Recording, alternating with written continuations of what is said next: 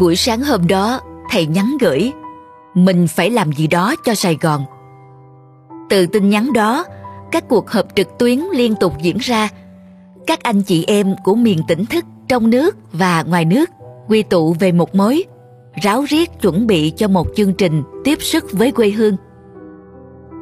Trong vòng hơn một tuần, team tác chiến của tâm dịch Sài Gòn được thành lập gần như đồng thời với các team kế toán, IT, biên tập, thiết kế của đoàn thể miền tỉnh thức ở nhiều nơi, cùng chạy đua với thời gian để kịp cho ra đời sớm nhất một trang web có trọng trách truyền tải, kết nối và lan tỏa yêu thương. Tối 31 tháng 7, khi radio số 12 sẵn sàng tiếp sức cho nhau được phát sóng, chương trình Chỉ tình thương ở lại của đoàn thể miền tỉnh thức do thầy Minh Niệm phát động và dẫn dắt chính thức đồng hành với đội ngũ y tế của tuyến đầu trong trận chiến chống dịch bệnh đang bước vào giai đoạn cam go, khốc liệt. Đứng trước biến cố lịch sử của quê hương, với tâm nguyện có một việc làm thanh tịnh nhất để được mọi người ghi nhận và đồng lòng. Chúng tôi không ngại phải vượt qua nhiều khó khăn, hạn chế về không gian, thời gian, điều kiện làm việc và hoàn cảnh sống bị ảnh hưởng do dịch bệnh để cùng nhau xây dựng một chương trình mà nơi đó chúng tôi có thể đón nhận lòng tin yêu từ đại chúng một cách minh bạch nhất. Những ngày trực chiến theo dõi tiến độ, trả lời tin nhắn, hồi hộp nhìn những con số đấu nối vào tài khoản trên web. Ai đó trong chúng tôi đã cay cay khóe mắt khi bắt gặp dòng tin nhắn. Thầy ơi, con chỉ còn có 50 ngàn, xin cho con được góp. Ai đó chưa hề quen biết đã cho chúng tôi mượn xe, mượn nhà để làm kho. Rất nhiều ai đó đã đăng ký. Tôi đã có một mũi vaccine rồi, xin cho tôi làm tình nguyện viên vận chuyển. Ở quê nhà, người trong tâm dịch chở khẩu trang, nước sát khuẩn cấp tập chuyển đến cho chúng tôi. Tình nguyện tư vấn, kết nối giúp chúng tôi mua được đồ bảo hộ đúng chuẩn để bảo vệ y bác sĩ.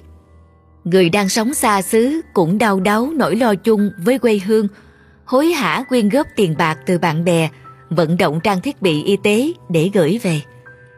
Những ngày loạn lạc, khi dịch bệnh lên đến đỉnh điểm, không khí tang thương bao trùm khắp thành phố này. Tiếng còi xe cấp cứu liên tục chạy ngang nhà, bệnh nhân nằm la liệt ôm bình oxy, thở hổn hển với ánh mắt lạc thần. Đã có một số tình nguyện viên bị nhiễm Covid và hy sinh, làm rúng động các nhóm thiện nguyện.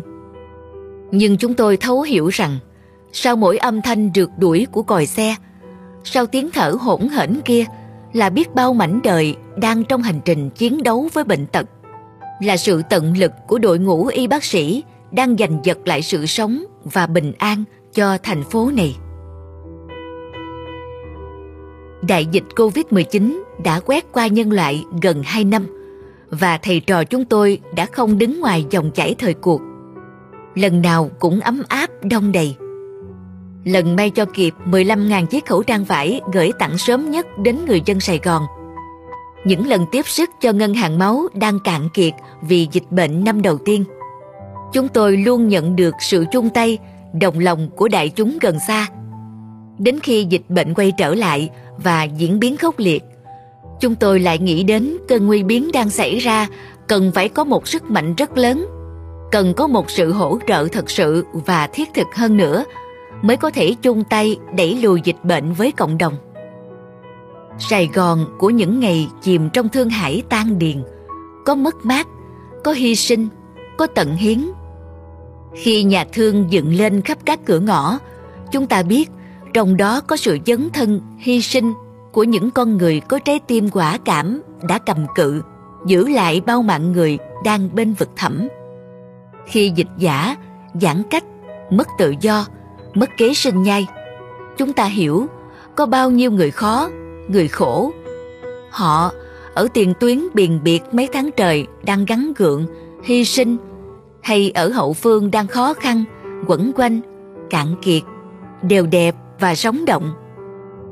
Cuộc chiến nào cũng vậy, nếu người Việt mình cũng đồng tâm kết dạ nhìn về một hướng thì dòng sinh mệnh chung dưới mái nhà quê hương Việt Nam tất sẽ được an ổn. Sự chung tay, chung lòng của họ là động lực lớn lao tiếp sức cho đất nước đi qua những ngày tháng trùng trùng nguy biến này.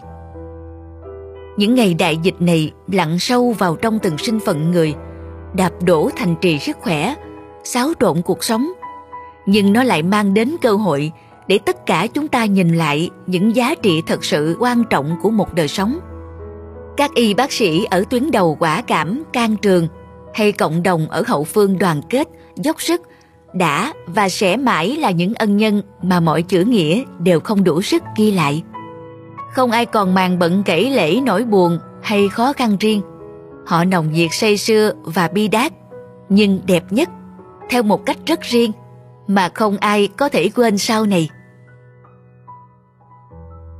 Khi tôi viết những dòng này, số tiền mà đại chúng gần xa gửi về ủy thác cho chương trình đã lên đến 11 tỷ đồng, cùng rất nhiều chuyến vật phẩm, y tế.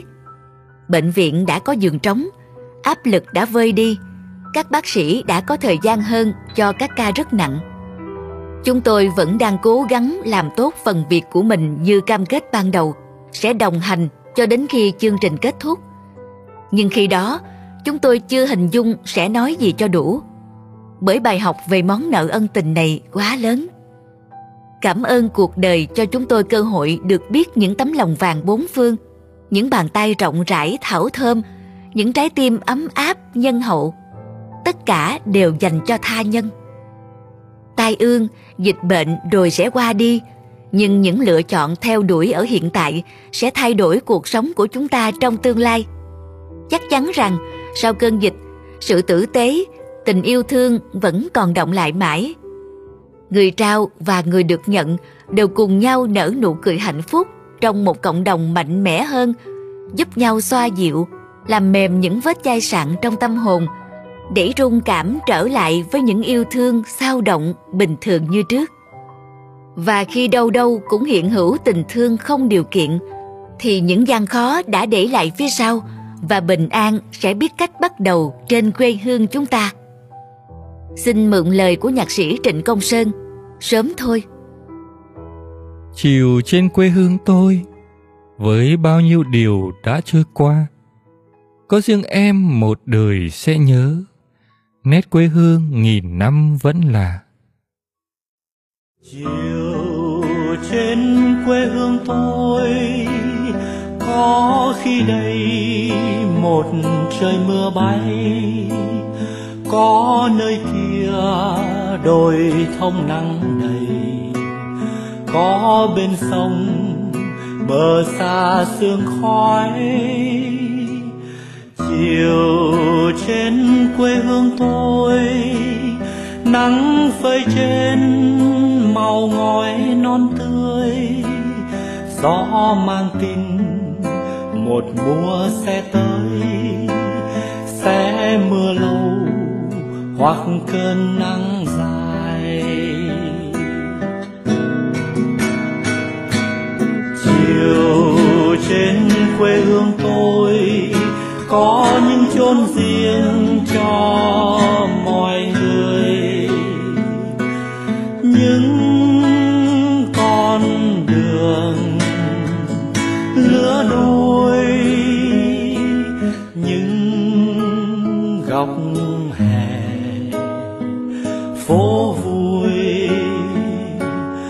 gió chiều